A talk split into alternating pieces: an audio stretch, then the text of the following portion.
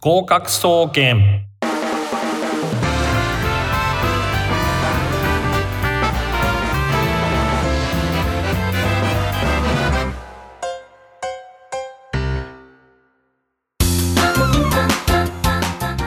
皆さんこんばんは。19時夜の7時になりました。合格総合研究所合格総研の時間です。月の前半担当の、えー、パーソナリティ渡辺敦です。毎週火曜日19時調布 FM83.8 よりお届けしております。スマホパソコンタブレットの方はリスンラジオリスラジというアプリをダウンロードしていただけますと、えー、この番組全国どこからでも聞くことができますのでダウンロードして合格総研をブックマークしておいてください。この番組は大学受験をメインに様々な資格試験など目標に向かって頑張っているあなたとその家族を応援していく学習応援型バラエティ番組となっておりますということで本日は3月の16日ということです。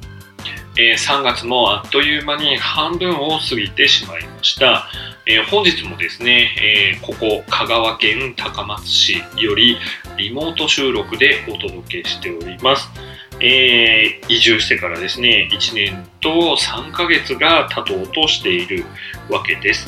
ということで、え先週、先々週ですね、3月2日の放送でちょっとお話ししましたけれども、まあ、移住ですね。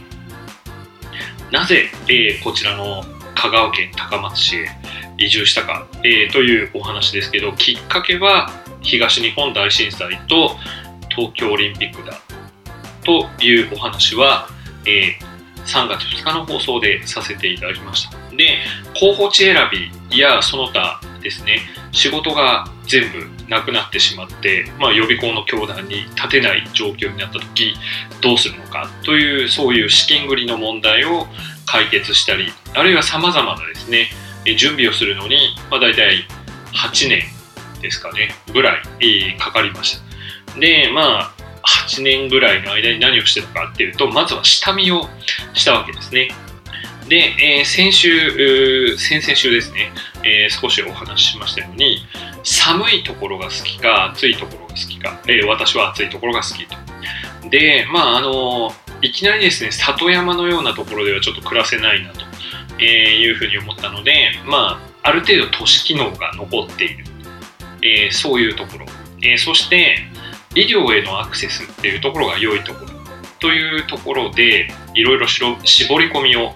した結果ですね、えー、福岡ですね、えー、ですね、福岡市、えー、それから熊本市、えー、それで、えー、あと宮崎県も結構魅力的なところなんですけれども、宮崎市、えー、そしてこの香川県の高松市という4つに、えー、移住先を、えー、大体絞った、えー、こういうわけですね。で、あと大切なことは何かっていうことなんですけれども、まあ、その万が一ですね仕事が途切れてしまうとか、まあ、そういうことを考えました、えー、その私が考えていた、まあ、8年前とか本格的に取り組んだのは6年ぐらい前ですかね、えー、ですから、まあ、2015年ぐらいはまだワーケーションだっていうそういう言葉っていうのも、えー、ございませんでしたし、まあ、こんなコロナがですね世界的にパンデミックで蔓延してなかなか長引くなんていう事態も想像していませんでしたのでワーケーションという、えー、そういう、えー、なんですかね。移動しながら旅をしながらですね仕事するなんていうそういうこともちょっと、えー、考えていることっていうのはなかなか難しかった、まあ、そんな時期だったわけですね。でまあその中でですねもう一つ大切なことは何だったかっていうと空港とそれからまあなんですかねターミナル駅の近さということなんですね。で、えー、まあ、そんなことを考えていた時にちょっとまあ熊本なんかで震災が、えー、起こったりとか、えー、したわけですね。であと熊本はまあちょっとあの空港と駅がかなり新幹線の駅が離れてるっていうところが一つ問題でこれもやっぱり宮崎も同じ問題があるというふうに考えていたところで宮崎と熊本っていうのを、え、ちょっと候補から外したわけで最終的に残ったのが、まあ、福岡え県ですね。まあ、糸島市とか結構いいところがある、あるいは福岡市に住むか、えーそれから香川県高松市ですね。で、まあ、高松市っていうのは、まあ、比較的災害が、えー少ないところ、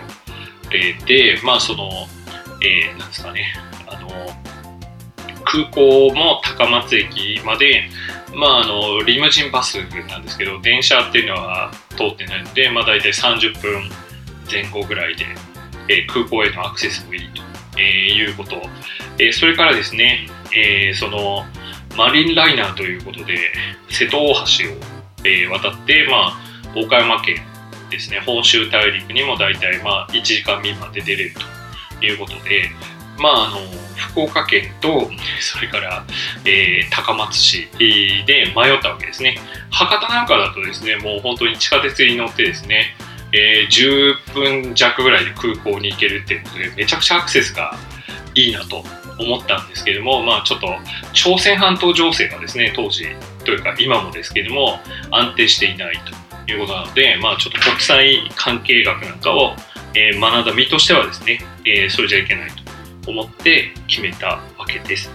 えーまあちょっと長々とお話しましたけど、えここで1曲お届けいたします。達人に聞け達人に聞けのコーナーです。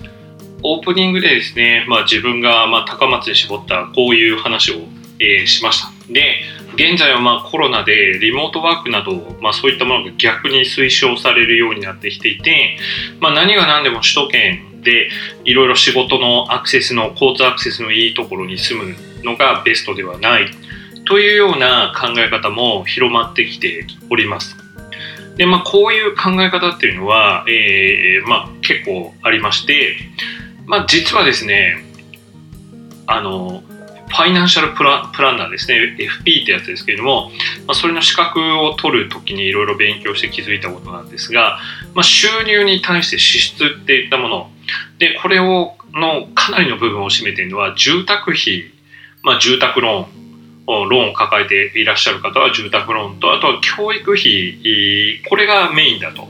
いうことが、えー分かっております。で、まあ、あの、地方に行くと何がいいかっていうと、住宅費っていうのがかなり圧縮できるっていうのはこれ間違いないです。私もですね、まあ、その、東京と大阪で、まあ、都心で、まあ、結構、えー高い物件、えーというか家賃を払っていたんですけども、こちらに来て、まあ、非常に、えーアクセスが良くて良い環境なんだけど住宅の費用っていうのは安いなっ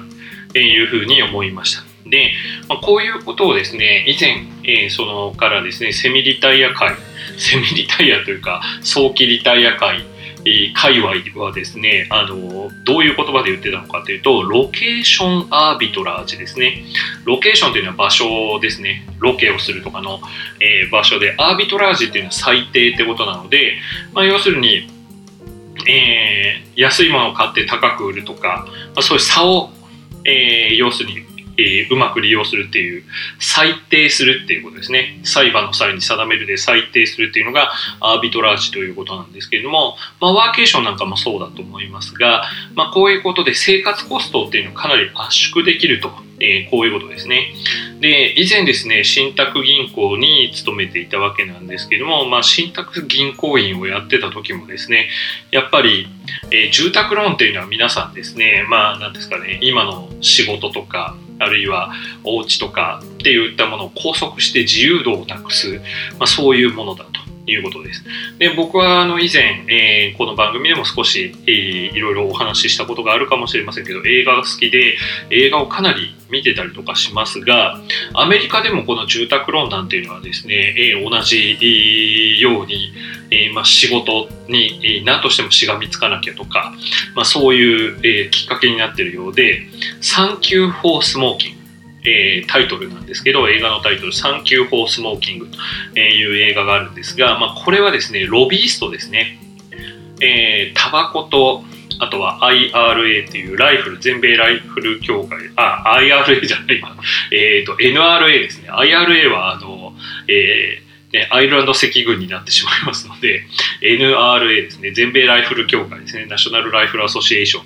えー、と、えー、あとお酒ですね。これの、えー、要するにロビースト、議員さんに働きかけて、まあ、自分たちの業界、え、タバコも、えー、アルコールも、それから重機っていったものも割と、要するに、型、えー、なんですかね、要するに、社会から糾弾されるそういう業界の人たちがどういうふうに自分たちの利権を確保するかっていうことを、えー、やるわけです。政治家に働きかける。これロビーストっていう仕事ですけどもその話なんですがまあはちゃめちゃするんですけどなんでこんなことをするんだって言った後に「フォーモーゲージ」だってローンがあるんだもんって答えるシーンが非常に印象的だったんですがまあ日本アメリカ問わずですね住宅ローンっていうのは、えー、人の考え方とか生活の大きな、えー、要するに縛りをえー、しているということです。えー、しかしですね、まあ、金融の技術が発展、発達したおかげでですね、リバースモーゲージとかリースバックっていうのが最近流行っておりまして、まああの、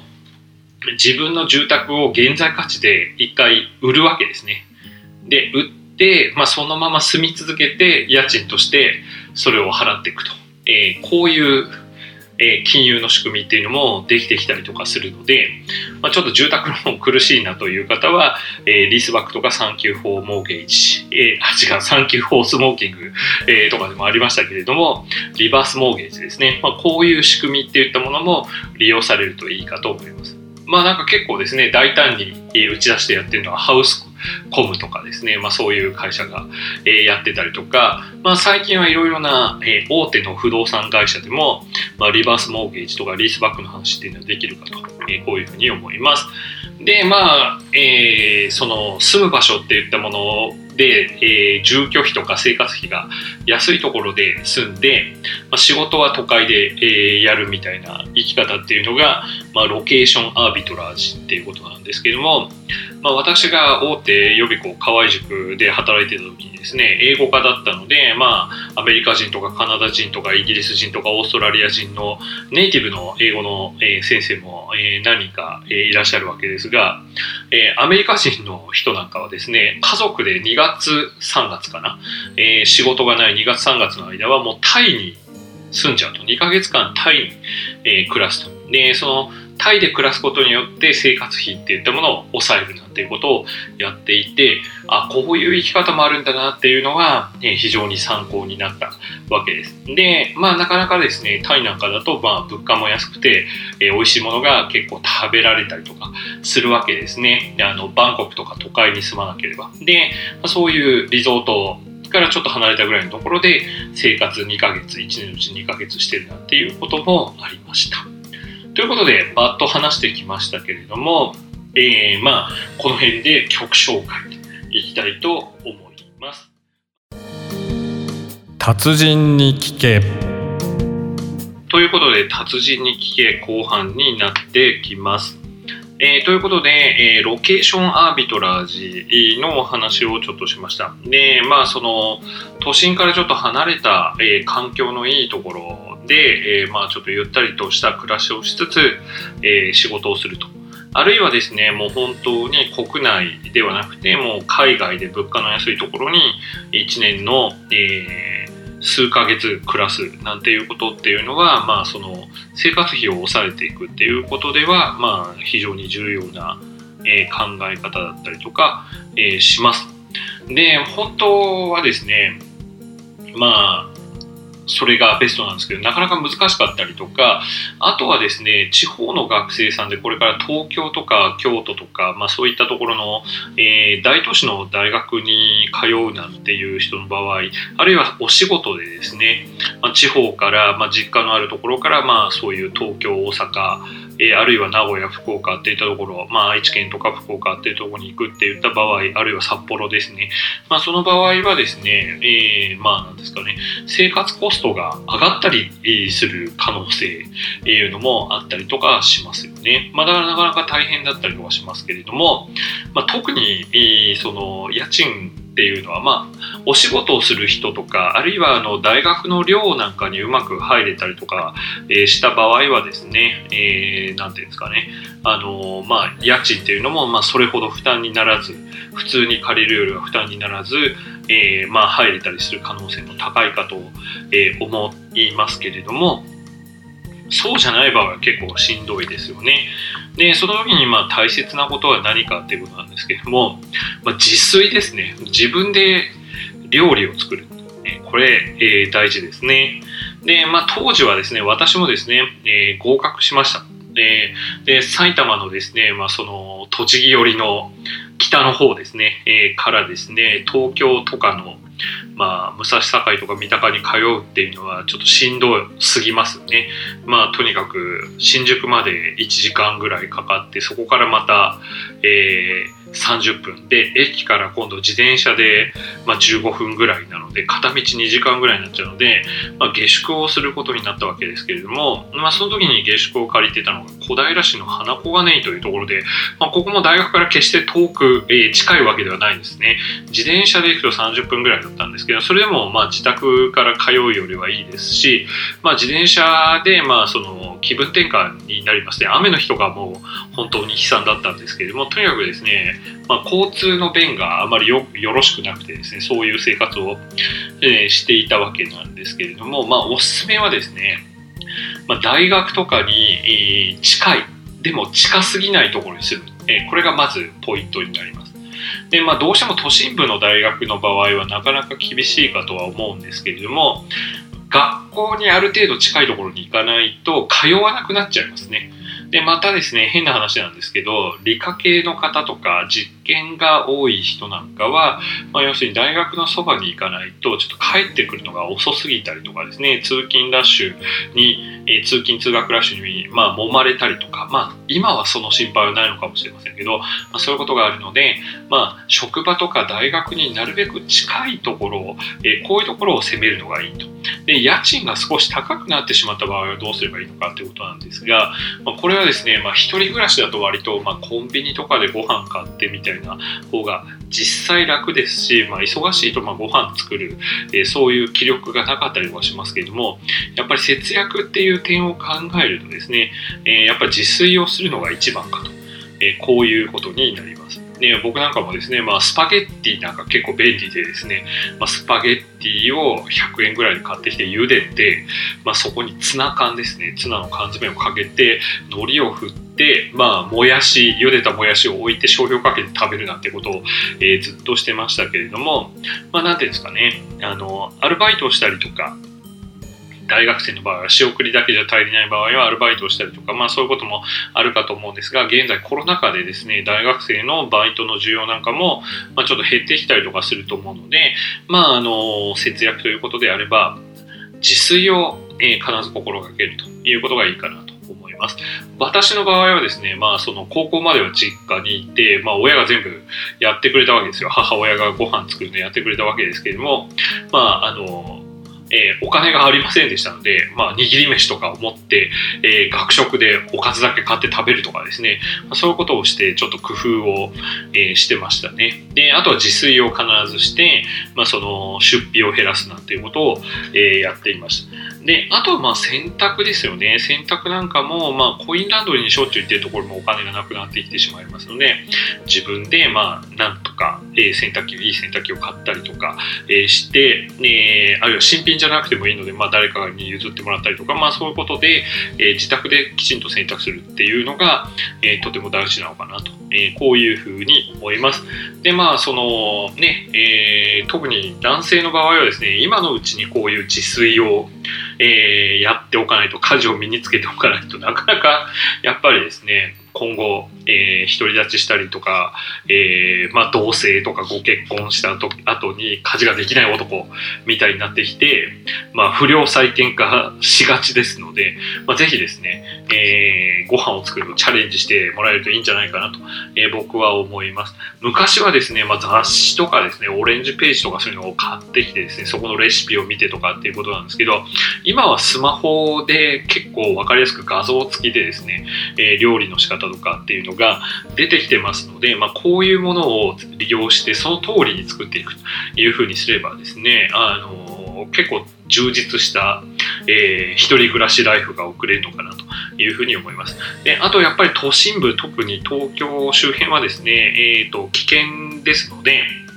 えー警視庁のピーポくんのあの安全マップとかですね、そういうのを見て、まあ、犯罪があまり起きてない地域、特に女性の方ですね、女子学生の方は、まあ、そういうところを、えー住むのがいいかなと。で、あと2階以上とか、オートロックとか、防犯カメラですね、こういうものの設備、えーあとは駅からの道のりで明るいところですね、え住みたいところに住むっていうのはもちろんなんですけども、家賃も大切ですけども、まあ、そういう、えセキュリティの問題も合わせて考えてみてもらえるといいかなというふうに思います。えーということで、達人に聞けのコーナーでした。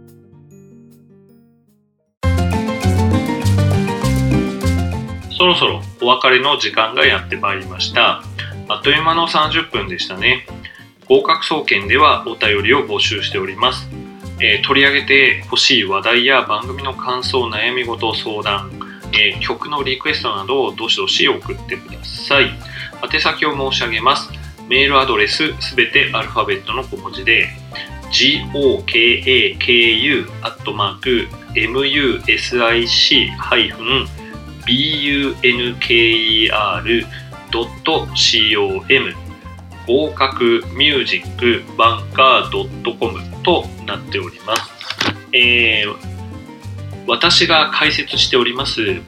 えある予備校講師の日常バージョン2というブログ、アメーバブログがあります。えこちらの方も検索していただくと出てきますので、こちらのメッセージ欄、メール欄からでも結構です。えこのブログではセミリタイア生活や読んだ本の感想なども、え載せております。ほぼ毎日更新してますので、ぜひチェックしてみてください。